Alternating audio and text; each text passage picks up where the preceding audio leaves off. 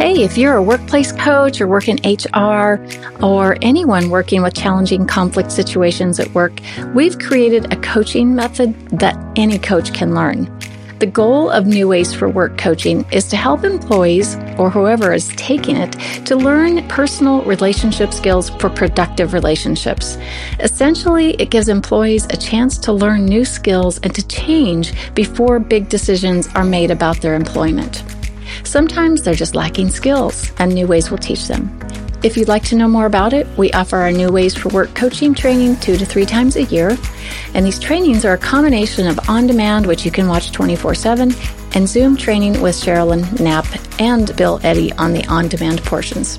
You'll find the link for this in the show notes below. Sign up at highconflictinstitute.com forward slash upcoming dash courses or email us at info at highconflictinstitute.com.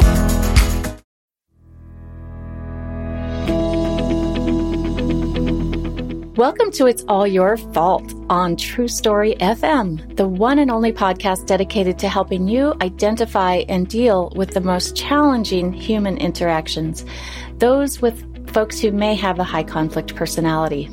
I'm Megan Hunter, and I'm here with my co host, Bill Eddy. Hi, everybody. We are the co founders of the High Conflict Institute in San Diego, California. In this episode today, we are focusing on part two of high conflict situations at work and how this new certification program that we've just released might help people who are in situations like this in the workplace. But I want to give you a, a couple of notes first. Number one, if you have a question about high conflict situations or a person, send them to podcast at highconflictinstitute.com or on our website. You can submit them at highconflictinstitute.com slash podcast. You can find all the show notes and links um, there as well. And we'd love it if you gave us a rate or review and told your friends, family, or colleagues about us, especially if they're dealing with a high conflict situation. We'd be very grateful. Now, let's talk high conflict. Last week, we introduced our high conflict certification course that we've just released, um, which anyone can take. You know, we, we like it even better when whole organizations uh, take the course so that everyone's sort of on the same page and understanding how to um, handle high conflict situations, how to handle a person who may have a high conflict personality, um, th- to just keep the workplace calm and focus on the work instead of dealing with. Uh, person personnel issues, right? Um, high conflict situations are a major, major time drain um, for for you know human resources for um, management and and can be devastating and really impactful on employees that are are dealing with it. So, bottom line, you know, it's a a disruptor in not a good way. so this certification course is a disruptor, I guess, in a good way, because it, it disrupts the high conflict situation and turns it, can turn it around. We thought we'd start this week with one of your listener questions. So thank you for submitting these. Uh, so many have come in and they're just fantastic. We'll start with um, a, this workplace situation and then kind of wrap up into it how, you know, getting certified in high conflict is could be helpful in, in an organization. This one has to do with healthcare. So here we go, Bill. You ready for this? Yes, I am. And I used to work in healthcare, so that's a that's very familiar type situation. Excellent. Okay. So here we go. While it has been very useful for me in dealing with high conflict personalities and situations, I have also seen the BIF response being misused as a way of avoiding criticism and change. I have seen this in the workplace um, here in the country where I live. I worked as a nurse at a hospital ward with a toxic culture. Staff routinely talked badly about patients, going so far as to wishing them dead. I, that's that's really, I mean, that's extreme, right? Yeah, but not not rare. Not rare, unfortunately. The group functioned like a cult with an authoritarian leader who yelled and used threats and had a lot of close followers who enforced the leader's rules and provided a lot of stress and pressure. People who spoke out were shunned and or scapegoated. When I, naive as I was, complained about the culture, the leader began obstructing my work through her followers. I guess we'd call those negative advocates, right, Bill? Yes. I double checked everything, and thanks to that, I noticed several times that nurse assistants did not provide me with vital information about patients that they were obligated to report to me. Patient safety was undermined, so I reported this to management.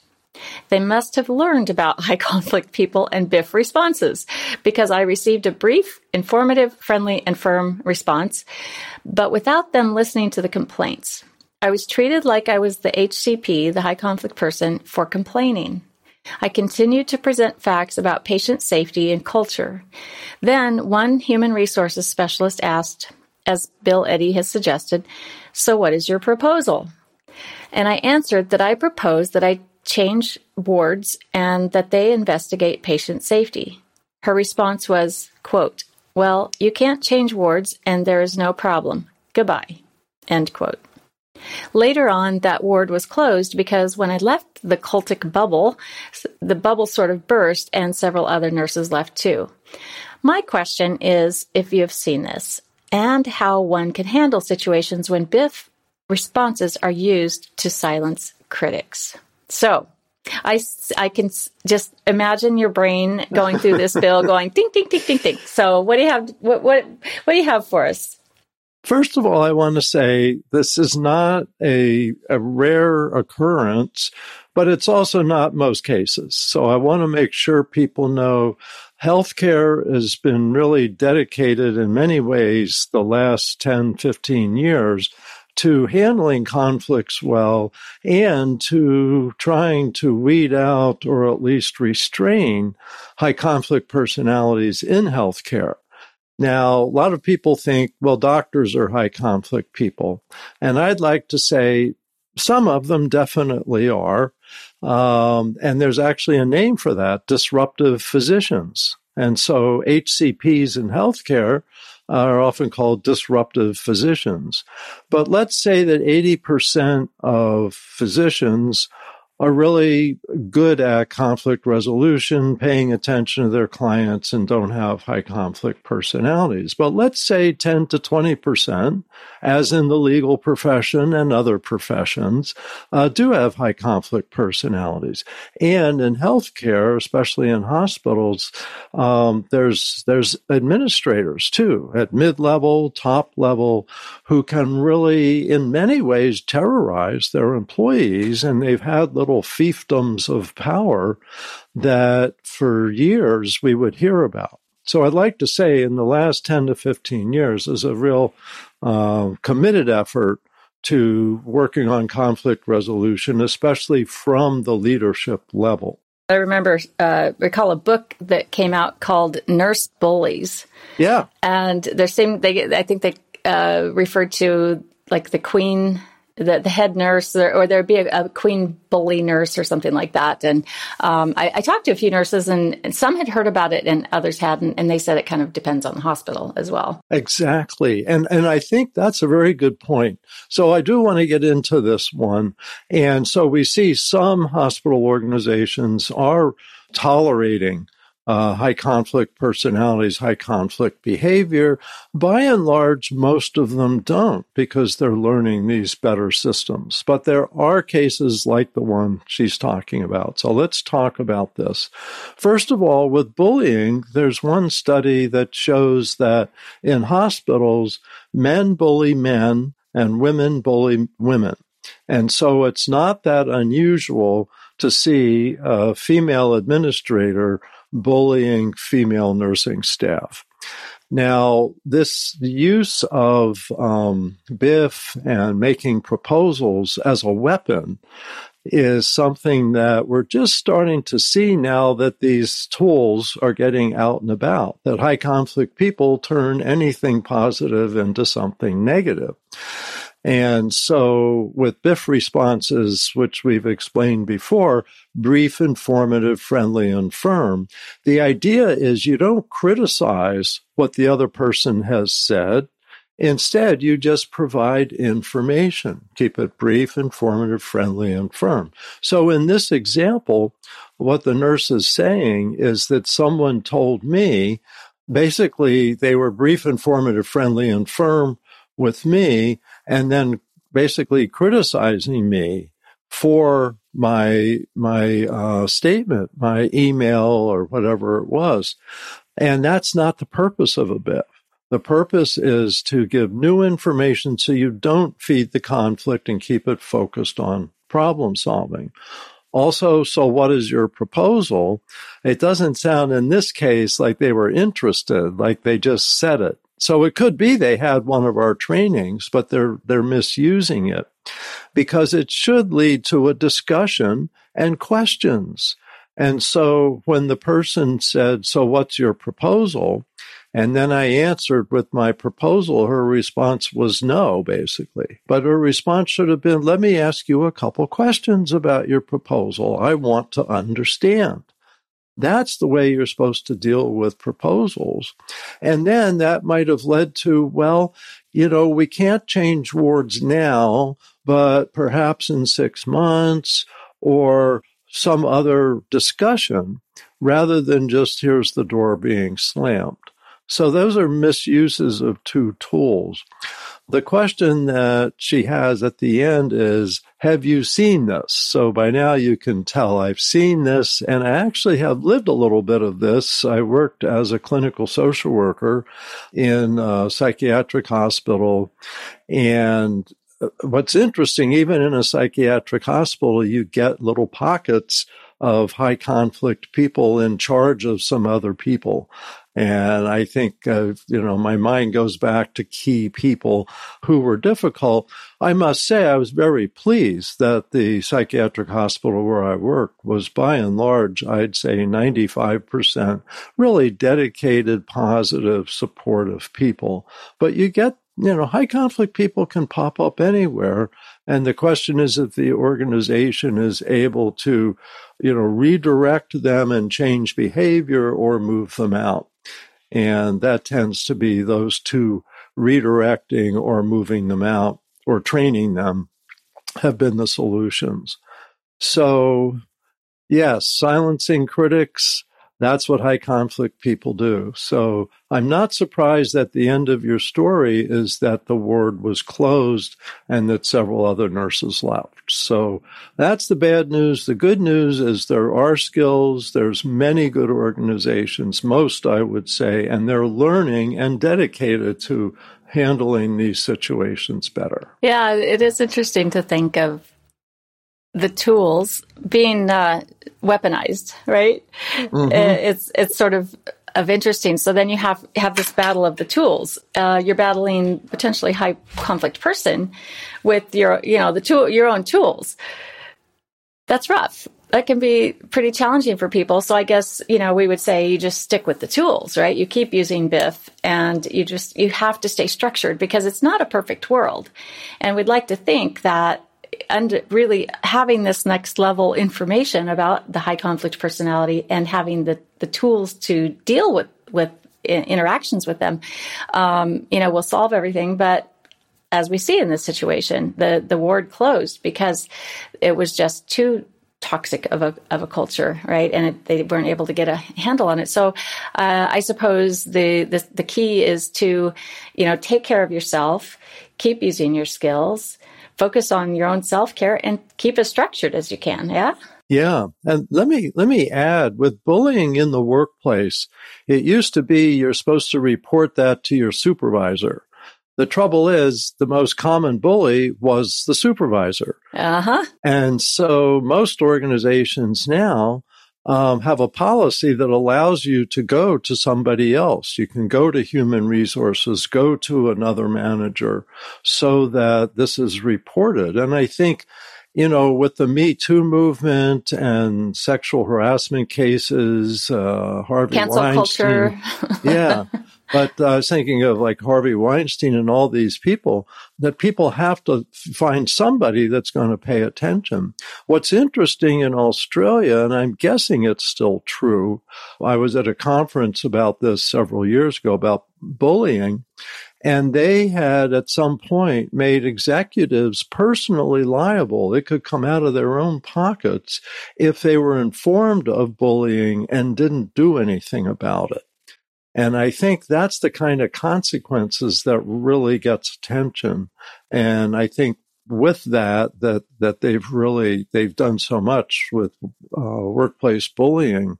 Their uh, countries in Europe Interestingly, no state in the United States has an anti bullying law. And there's a lot that have been proposed and someday will probably get passed the Workplace Bullying Institute's been a driving force with that. And I think that's a good cause to raise awareness because you've got to get to these top level people that have power over others by going even higher in the organization and having them pay attention. So this is this is an area of work, and it's good to know people working on it. It's too bad to know people are going through what this nurse went through. Mm, it's true. I, I, recall working with a healthcare organization that provided doctors to a few area local hospitals.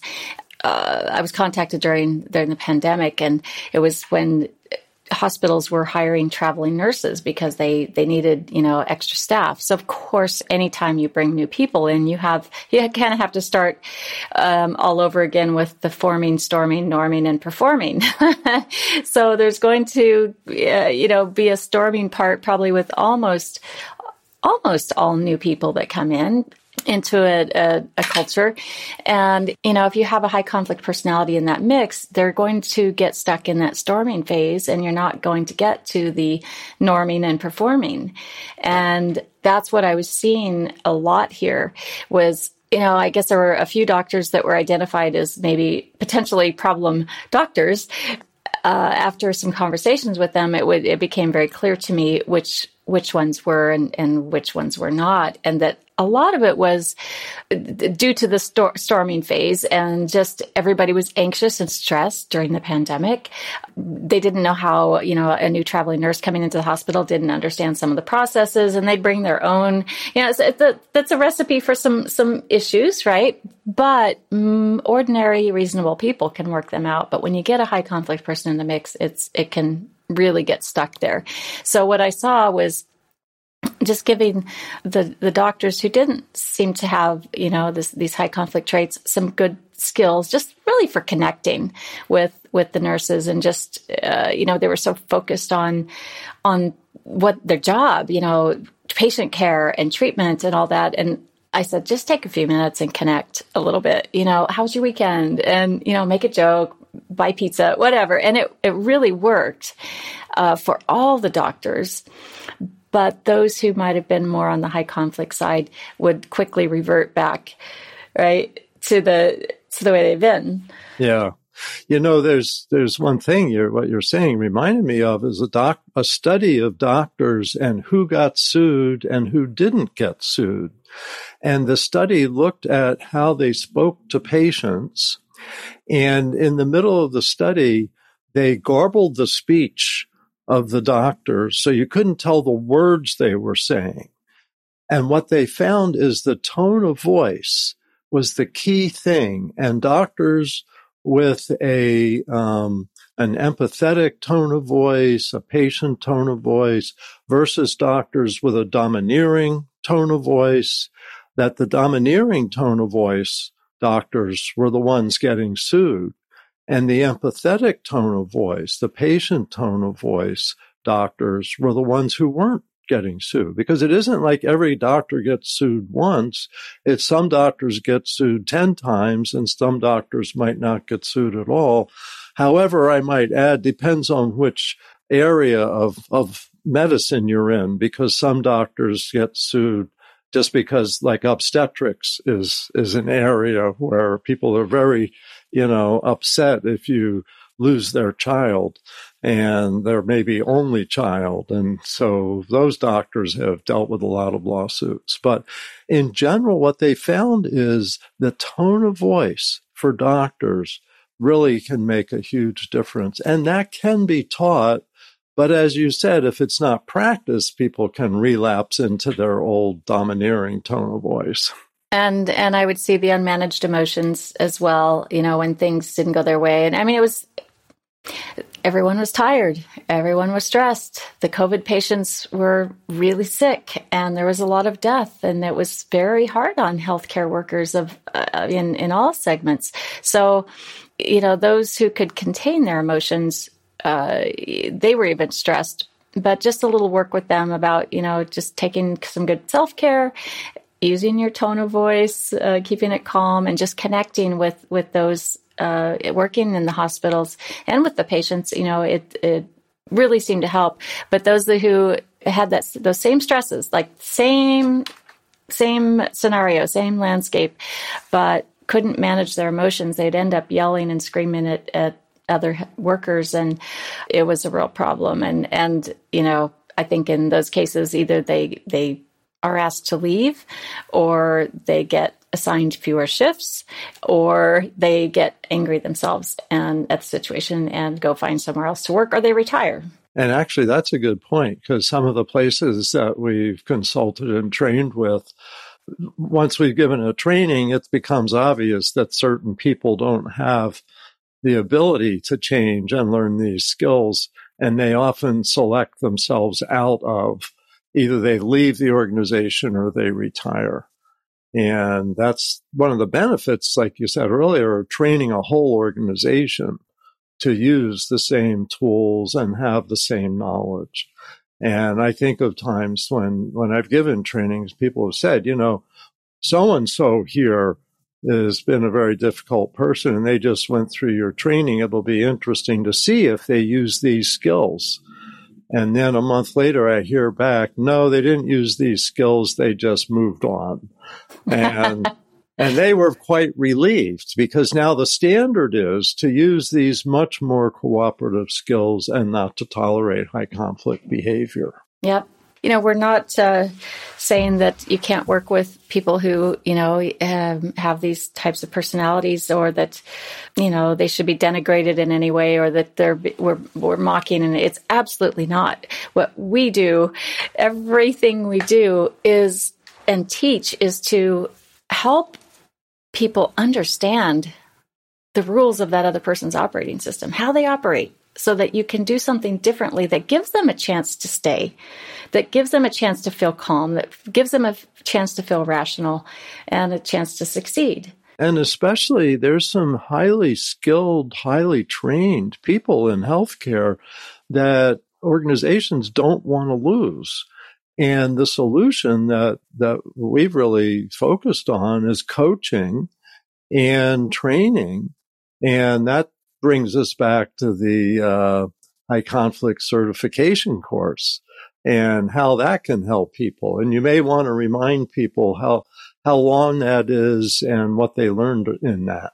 Nice segue, Bill. So, yeah, as as we both know, we can sometimes get in these conversations and end up uh, talking on and on forever about about this. We we would love it. So, um, so the certification course. You know, instead of giving someone a one-time coaching session or uh, someone coming to our training where people really do love what we do and they they take a lot of skills from it but this is kind of the next level for someone to get an intensive training uh, at their own, at your own convenience really because it's it's on online and um, uh, so it, it, makes it very easy, but basically it's it's ten weeks in in length. Um, I mean, you could do all 10 weeks probably in 24 hours. So let's call it 10 sessions, except for the live labs. You have to schedule those.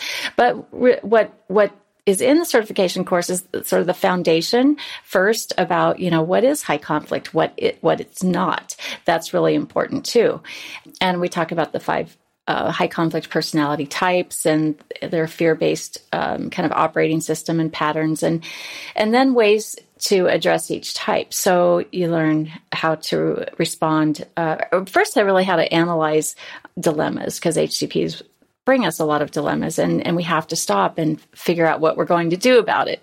So that that's one of the most important things. Just stop yourself and then learning to adapt how you communicate and inter- interact with them. And that's using ear statements and BIF responses. So ear for verbal and um, BIF for uh, written word. And then you have to practice this because it's just not natural and normal right. for us because we have our own default systems and a way of doing interacting with people and our expectations, right?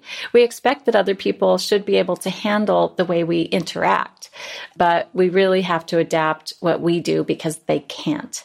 And then we we work around, uh, do a lot of, of work around setting limits because they don't stop themselves. That's the problem. That's the problem. And then we're afraid a lot of times to set a boundary with them because we feel frightened. We're walking on eggshells. We are um, afraid of retribution or maybe some public shaming or even getting yelled at. So instead of giving, uh, setting limits with high conflict people, we, who need them more than anyone in the world, and it's a gift to, to them to give them boundaries, we, we give them the least boundaries in the world the way I look at it, because we're, we're afraid, we're walking on eggshells. So it's a very important part of this. And I think for anyone in the workplace, like who would take this certification course, I think it's for anyone truly that any type of business, any type of organization, um, nonprofit, whatever, where you are working with people, it's good to get skilled up. HR, anyone, even if you're uh, an employee and you're not in management or anything, it's good to take this. Um, if you're dealing with another, you know, a coworker or a boss or anyone who might be high conflict.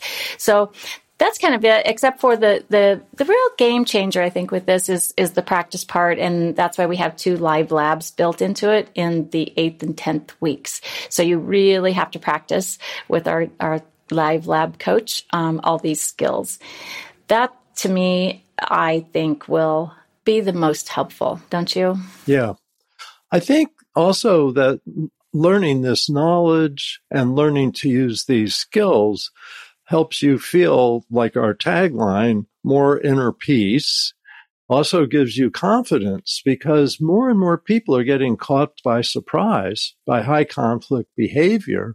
And they go, what is this? I, I never confronted this before. Now I have this person that's, I have like a stalker and and people go you know every time i go to work i dread it because there's this one person and since i think it's 2008 people reported that it was other workers or other people was their biggest problem in the workplace it used to be workload or pay or something it became other people about the time we started high conflict institute and I believe that still other people is the biggest problem people report in the mm. workplace.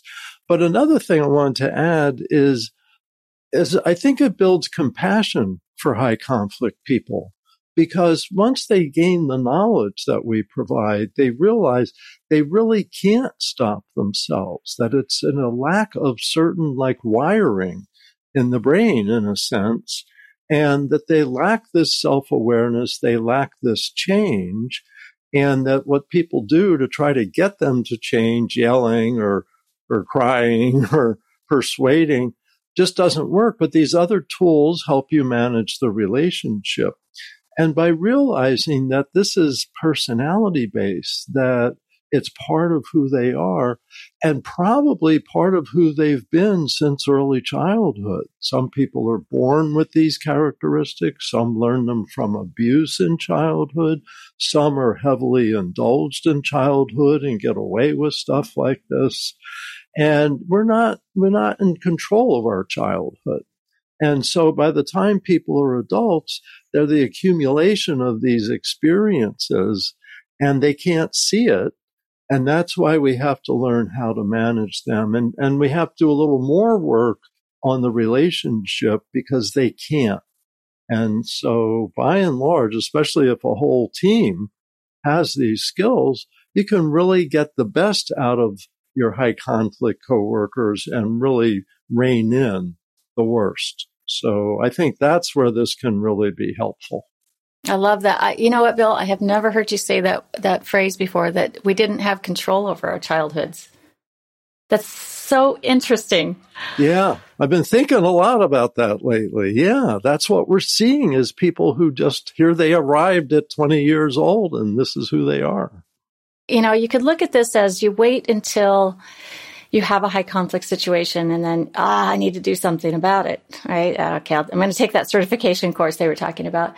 Or I think maybe in the era we're in, where a lot of organizations are becoming more proactive, this is how you can be more proactive, right? Get your whole, whole, organization on board to to. And I know some bigger companies do have uh, do do some things like this where they have communication policies and and such. But this is kind of a little bit different, where you know how to you know identify these situations these people in advance and how to handle them i i really think every company every organization should get skilled up. So we do have enterprise solutions. So um, if if any organizations want to do the whole thing, so um, I think that wraps it up, and we'll put a link to that course, the the certification course, in the show notes, um, along with a few articles and some other information, and and also want to let our listeners know that uh, Bill is currently working on a certification course for legal professionals.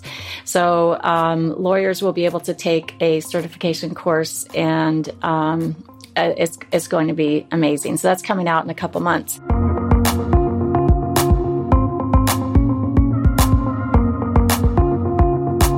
Next week, we're going to continue talking about written communications and more of the intricacies of, of using BIF. And why are we staying on this subject and talk about it so much?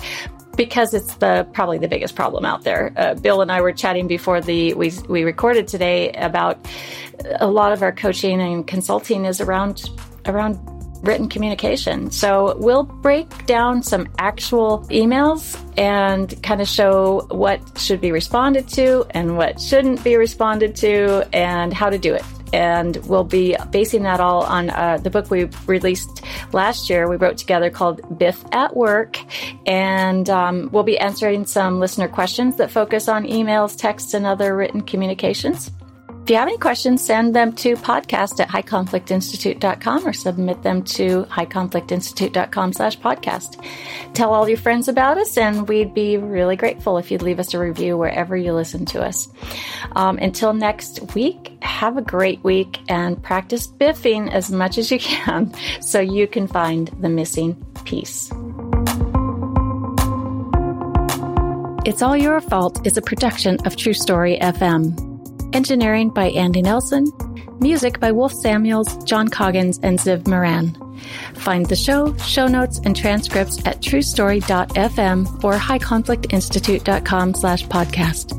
If your podcast app allows ratings and reviews, please consider doing that for our show.